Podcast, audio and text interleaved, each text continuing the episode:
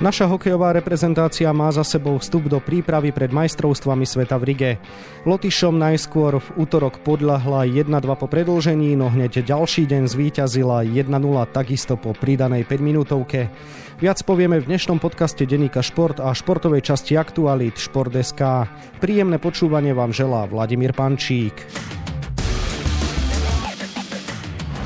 Boli to prvé zápasy nášho národného týmu od vypuknutia pandémie. Zverenci trénera Krega Remziho ukázali sľubné okamihy, no takisto aj určité rezervy. O pozitívach aj negatívach budem hovoriť s kolegom z denníka Šport Tomášom Prokopom, ktorému želám pekný deň. Ahoj. Tomáš, s čím išiel tréner Craig Ramsey do prvých dvoch zápasov a čo mu ukázala konfrontácia s Lotyšmi? No išiel najmä s tým, že rok nevidel ten tým, že tam pribudlo viacero nováčikov a veľa mladých hráčov. Tá konfrontácia mu ukázala aj dosť rezerv, aj dosť pozitívnych vecí, ale myslím si, že už aj tí noví hokejisti, ktorí vždy pribudnú do toho týmu, tak už vedia, že čo asi majú hrať, ako majú hrať a má tá naša hra nejakú tvár a tie zápasy boli veľmi solidné a na dobrej úrovni, aj keď tam padlo málo golov, lebo bol to silný super na prvý zápas, lebo viacej ľudí si nevedomí, že tí Lotyši prišli vo veľmi dobrej zostave. Mali tam 13 hráčov z KHL, plus vieme, že majstrovstvá sveta sa hrajú u nich, čiže oni od začiatku stávajú silný káder, mali tam veľa skúsených 30 ktorí hrajú tú druhú najlepšiu súťaž sveta a bola to dobrá previerka na začiatok. Je mesiac pred svetovým šampionátom, má tréner Craig Ramsey ešte čas vôbec skúšať? Je Jednoznačne, keď sa pozrieme na tú prvú nomináciu, tak keby som povedal, že 30% hráčov tam je možno takých, že ináč by sa tam nedostali, ale chce im tréner ukázať, že áno, počítame aj s širším kádrom, kde môže viacero hráčov ukázať, že či má na tú reprezentáciu a či sa tam hodí do toho systému. Takže áno, tento prvý týždeň, dva boli, boli na skúšanie dobré a preto tam je možno viac mien aj z našej ligy. Poďme vypichnúť tie pozitívne mená. V čom podľa teba teda spočívajú najpríjemnejšie prekvapenia prekvapenia, ktorí hráči potešili? Najpríjemnejšie na tom určite sú tí najmladší Proste tí najmladší sa nestratili, hrali veľmi dobre. Aj tí nováčikovia, ktorí prvýkrát okusili reprezentačný dres, či možno spomeniem Miroslava Muchu, ktorý proste bol úplne mimo radar slovenských fanúšikov, lebo hral NCAA univerzitnú a ten ukázal, že to je slušný korčuliar, vie hrať do tela, dobrý pred bránkou, aj keď mohol byť aj hviezdou toho prvého zápasu, že tam mohol dať víťazný gól, ale sa mu to tesne nepodarilo. Možno ešte by som dal Danila Fominicha z našej ligy. To je zase ruský rodák, ale so slovenským pasom, ktorý tu ukázal rýchle rýchle nohy, pekné výpady po krydle. No a tí úplne najmladší, ktorých sa ospevuje a ktorí prišli z reprezentácie 20 rokov. Jeden z nich je Juraj Slavkovský, ktorý v stredu gólom v predlžení rozhodol o našom víťazstve nad Lotyšmi. Som veľmi šťastný, popravde som nečakal, že mi to vyjde hneď v prvom reprezentačnom zápase, ale nejak som to na lade ešte nepobral, až potom na striačke som vlastne zistil, že som dal gól v predlžení, že som rozhodol, čiže je to úplne super a myslím, že ten debut nemohol byť ani krajší ako bol. Snažil som sa jazdiť s nimi aj všetko, ako hrať do tela fyzicky a mám sa stále v čom zlepšovať, či už je to tá rýchlosť, alebo ešte vyhrať viacej osobných súbojov, ale myslím si, že na začiatok to mohlo byť aj horšie, ale mohlo to byť aj lepšie, čiže zatiaľ som spokojný. Tomáš, pristavme sa teda pri Jurajovi. Čo hovoríš na jeho predstavenie? No, úžasné. Úžasné, neraz sa to ináč povedať, lebo keď si to zoberieme, chlapec hral prvý zápas medzi dospelými. Bol už na majstrovstva sveta do 20 rokov ako 16-ročný, ale stále sú to juniori a teraz pôsobil v kariére vo fínskej juniorke v TPS Turku a tí mali takú zložitú situáciu, že nemali Bčko, tak kvôli tomu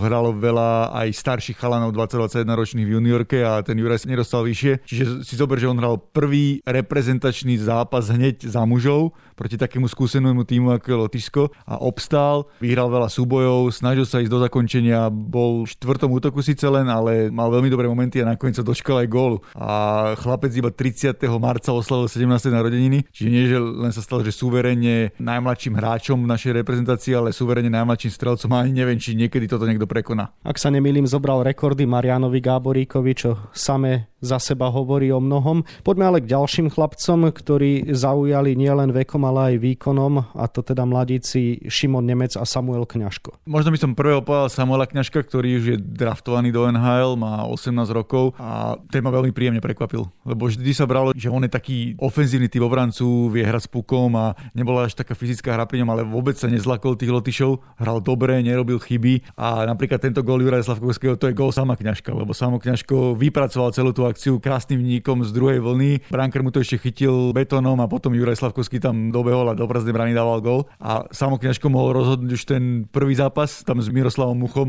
boli pred brankou a brankar ich vtedy vychytal. Výborný pohyb a tiež nám ňom rastie veľmi zaujímavý obranca. A potom ospevovaný Šimon Nemec, ktorý je známy aj slovenským fanúšikom nielen kvôli tým 20 ale tým, že hrá už druhú sezónu v Nitre Extraligu a on po tých 20 na ktorých bolo z pozície obrancu najproduktívnejším hráčom Slovenska na prelome rokov, tak vyrastol v herne. Ja som to aj v jednom článku spomínal, že bola taká sekvencia, keď hrali so Slovanom a tam bol Branislav Rápač a Tomáš Matoš, čo sú obrovskí 90-kiloví chlapi a v jednej sekvencii Šimon s nimi vydržal fyzické strety a podobne aj s tými Lotyšmi, ktorí tiež hrali tvrdo a ukázal, že vie vystreliť, vie korčulovať, je veľmi dobrý smerom dozadu a poviem takú perličku, že síce ešte majú chlapci obidvaja aj s Jurajom Slavkovským rok do draftu, lebo oni sú až 2022, ale už sa v najprestížnejšom hokejovom magazíne, čo je Hockey News kanadský, sa objavili v potenciálnej prvej desiatke do draftu. Akože to je ešte vec, ktorá je ďaleko, ale je to veľmi pekný prísľub. Je to prísľub aj toho, že niektorá z týchto mladých pušiek bude páliť aj na šampionáte v Rige? No, majú šťastie v tomto, lebo nešťastie majú v tom, že naša 18 vypadla z elitnej kategórie, čiže títo chlapci, ktorí máme úplne že silný ročník 2004, ešte by som spomenul Filipa Mešara, ktorý s Popradom bojuje o postup do finále v našej extralige. Poviem to tak neskromne, že oni možno pri kúsku šťastia by mohli hrať v kategórii do 18 rokov aj o medailu, ale tým, že naša 18 vypadla, tak žiaľ išla do prvej divízie, tá sa dva roky nehrala, čiže teraz to na Tomáčku hrať nebudú a čiže naša 18 až v roku 2023 môže reálne hrať na tom najvyššom fore. Ale zase majú šťastie v tomto šampionáte, ktorý kvôli tým pandemickým veciam a všetkým okolo, že možno nebude toľko až veľa hviezd, ale tými môžu zobrať 28 hokejistov, inokedy býva nejakých 25, tak z tohto hľadiska to nahráva mladým chlapcom a keby som si mal zaprognozovať, zatypovať, tak poviem, že podľa mňa jeden z tých dvoch 17 ročných tam bude určite. Aké ďalšie pozitíva by si ešte spomenul v súvislosti s týmito dvoma zápasmi s Lotyšskom? Pozitívum je určite to, že sme hrali veľmi dobre v defenzíve. Ten tým bránil to, čo Craig Ramsey stále zdôrazňuje, aby hrali s hokejkami na zemi, aby sa doplňali, aby proste backcheckovali dozadu, aby hrali pozorne. Boli tam chyby, ale bolo ich málo. Nebolo ich tak veľa, čo na ten prvý zápas po tak takej dlhej dobe s tak veľa nováčikmi je dosť pozitívne. Spomenul si defenzívu a tak dajme slovo brankárovi Olomouca Branislavovi Konrádovi, ktorý si v stredu udržal čisté konto. Ja sa snažím do každého zápasu ísť s tým, že ho chcem vyhrať a podať čo najlepší výkon, dostať čo najmenej gólov a som rád, že sa mi to podarilo. Samozrejme, vždycky sa nula nedá vychytať, ale vždy sa snažím ten tým podržať čo najviac to ide. Na psychiku je vždycky výborné víťazstvo, tým sa trošku zdvihne a vždy sa lepšie regeneruje po vyhratom zápase. Tomáš, keď už sme nechali hovoriť Braňa, môže mu takýto výkon pomôcť podľa teba aj k účasti na šampionáte? Braň má výhodu, že má ho rád Jan Lašak, tréner brankárovej prezentácii a on je brankárom, ktorý si dlhodobo drží nejakú stabilnú formu aj v Českej extralíge, že ten Olomouc je tým, ktorý nie je nejaký silný, ale napríklad v predkole play-off vyradil Plzeň, čo bol jeden z favoritov. Oni vyrali 3-0 hlavne vďaka Konradovi a Braňo chytal veľmi spolahlivo aj proti tým Lotyšom na konci predvedol 3-4 zákroky, lebo oni nemali veľa striel, ale keď mali tie strely, tak to boli skôr tak väčšie šance a myslím myslím si, že si to miesto zastal. Aj, aj Denis Godla si zastal v tom prvom zápase, ale Braňo bol možno ešte o niečo lepší. A myslím si, že má šancu sa dostať do, do, do tej trojice. Uvidíme, kto ešte príde, že či príde Julius Zudaček a ako bude napríklad Patrik Rybár vo Fínsku. To sú asi takí najväčší konkurenti, lebo zo Zamojera veľmi nevidím, že by možno niekto prišiel. Možno David Renak, ale to je mladý chlapec, ktorý by maximálne išiel ako trojka. Zatiaľ sme zmieňovali pozitíva, tak poďme aj k negatívam. Pochválili sme defenzívu, v praxi to teda znamená, že máme problémy v ofenzíve? Áno, to máme dlhodobo, že proste kým nemáme tých najlepších hráčov, tak v ofenzíva býva problém a ukázalo sa to aj na tých predošlých ešte turnajoch, keď boli ešte nemecké poháre, švajčiarske poháre, tiež sme tam nedávali veľa golov. No nemali sme toľko kreatívnych typov, že proste nie, nie sú tam také kreatívni hráči a nemáme tam ani jedného takého elitného centra, ktorý by tvoril hru. A bolo to také dosť upracované. Striel sme síce mali dosť, ale veľa toho brankár videl, nebolo tam taký boj v predbrankovom priestore, nebolo tam toľko clonenia a tak ďalej. Neboli ešte presilovky nacvičené, ale zase to sa dá chápať, lebo tí chalani boli chvíľku pokope a tréner im najprv chcel dať nejak zažiť systém, až potom ďalej možno bude nacvičovať nejaké veci viac. Plus je to logické, že nebudeš nejakou zostavou nacvičovať nejaké špeciálne presilkové formácie, keď tá zostava sa môže už o týždeň úplne obmeniť. Takže tento problém sa vyrieši sám do šampionátu, budeme údernejší v Rige?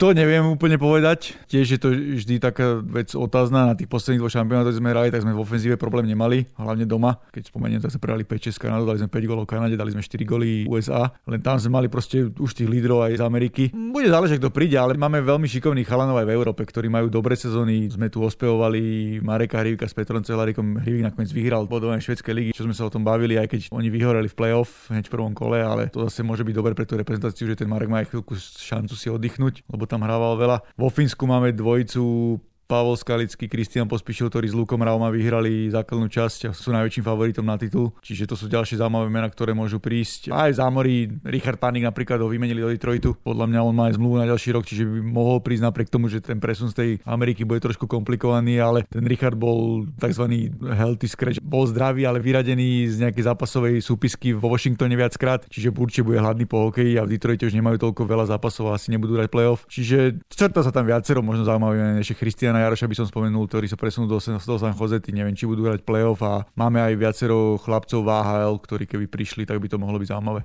Spomenul si pánika Jaroša. Vieš si predstaviť, že by prišiel ešte niekto z NHL? Všetkých nás samozrejme zaujímajú mená ako Tatar, Černák a podobne. Toto bude komplikovanejšie, lebo playoff začne tak, že sa to bude pre nás majstrovstvami sveta a neviem ešte presne, ako oni určili tie pravidla, či ten hráč, keď má vlastne playoff, lebo normálne to funguje tak, že dajme tomu hráč vypadne pondelok z playoff a už útorok, stredu môže byť na šampionáte, keď ho potrebujú dopísať tým a už bude hrať. A teraz neviem, či to bude, že či musí absolvovať nejakú 5-dňovú karanténu, alebo čo všetko čaká, aby do tej bubliny mohol ísť. Čiže z toho hľadiska bude aj ďalej, či sa tým hráčom bude chcieť prísť a ako to bude vyzerať. Plus Tomáš Tatar, ten Montreal nie je nejaký favorit, akože play asi spravia, ale nie som pri ňom veľmi optimistický, lebo on nemá zmluvu na ďalšiu sezónu. Čiže neviem, či bude riskovať. A Erik Černák, Tampa Bay patrí medzi tie najlepšie týmy sú obhajcovia Stanley Cupu, čiže tam asi nepredpokladám, že by mohli vypadnúť v nejakom prvom kole. Čo ďalej čaká Slovákov v rámci prípravy? No najbližšie ich čaká už tento víkend dvojzápas s Nemeckom zase bude taký huželnatý super, s ktorým nevieme hrať, veď my sme už tuším, roky nad nimi nevyhrali na svetovom šampionáte a aj na tom poslednom nás pripravili o postup, keď na konci otočili ten zápas, sme zbabrali ten koniec a nepostupili do štvrťfinále. To bude tiež ďalšia dobrá previerka aj pre tých mladých hráčov,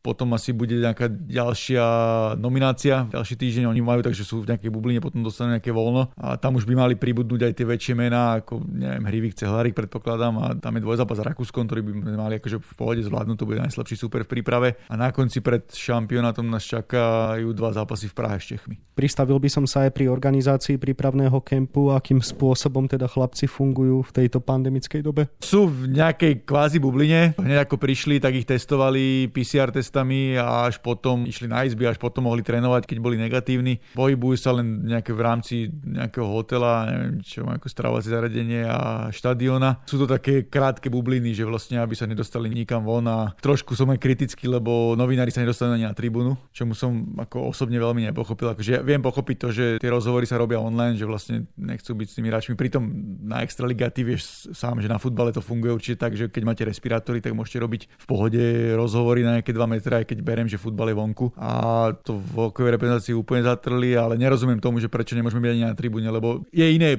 sledovať ten zápas a hlavne hokej, čo je rýchly šport, keď ho máš priamo pred očami a vidíš hlavne tých mladých hráčov, ako sa pohybujú, ako keď máš televízne kamery, ktoré ti nezoberú všetkých hráčov, iba tých s pukom. Poďme k samotnému šampionátu. V Rige sa teda začne už v máji. Máš informácie, či sú usporiadatelia dobre pripravení na turnaj? Myslím že pripravení sú a zatiaľ sa počíta s tou bublinou. Videl som len nejaký taký media guide pre majstrovstva sveta do 18 rokov, ktoré budú teraz v Ostine v zámori a myslím si, že takto bude podobné aj v Ríge. Je tam prísna bublina z toho hľadiska, že novinári môžu robiť rozhovory iba na tej tlačovej konferencii alebo online, ináč nemajú vôbec prístup do mixzóny, ako to býva v minulosti, kde si môžeš odchytiť hráčov buď na tréningu alebo v zápase. A chcú to robiť na štýl NHL, ako boli tie bubliny, že vlastne hráči majú nejaký hotel, tam bude nejaká oddychová zóna, možno nejaké reštaurácie a potom samotná arena Lotyši stále počítajú, že do poslednej chvíle dúfajú, že budú môcť pustiť nejakých divákov na zápasy, ale neviem, ako to bude, neviem, čo som pozeral len tak jedným okom, tak tá pandemická situácia v krajine nie je akože úplne najlepšia. Plus ďalšia vec, čo je problém, že neviem, či si to niekto pustil na vlastné triko, že aby tam nejakí diváci boli, lebo potom by z toho mohol vzniknúť obrovský problém, keby sa to niekto nakazil. Ja si spomeniem len, čo boli tie majstrovstvá sveta v hádzanej, tuším niekde v Egypte a tam boli nakazení športovci a potom tam boli problém, že kto má ísť do karantény a tak ďalej. Čiže asi to nebudú veľmi riskovať. Posledné roky stále neúspešne bojujeme o štvrťfinále aj vzhľadom na špecifickosť doby a absenciu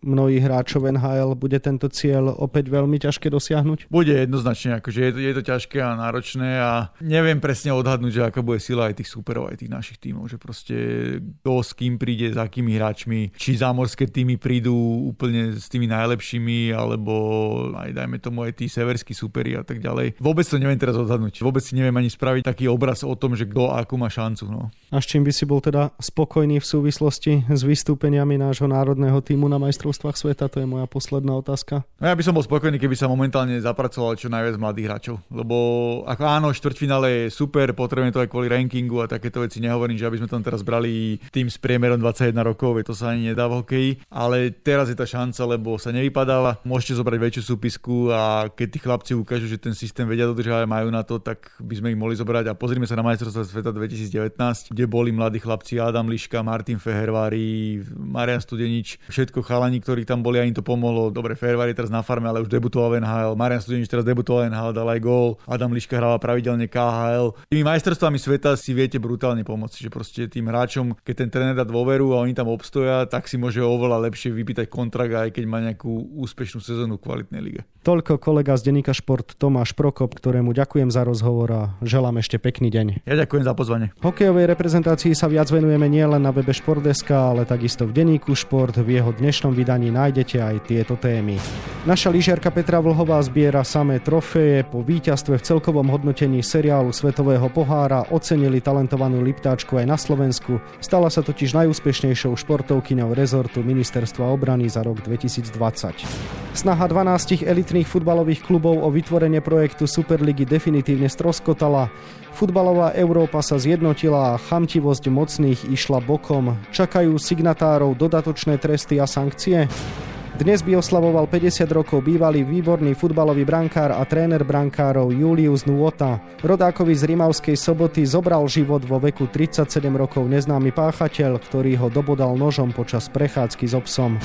No a na 32 stranách je toho samozrejme oveľa viac. Scenár dnešného podcastu sme naplnili a zostáva nám sa už iba rozlúčiť. Ešte pekný deň vám od mikrofónu želá Vladimír Pančík.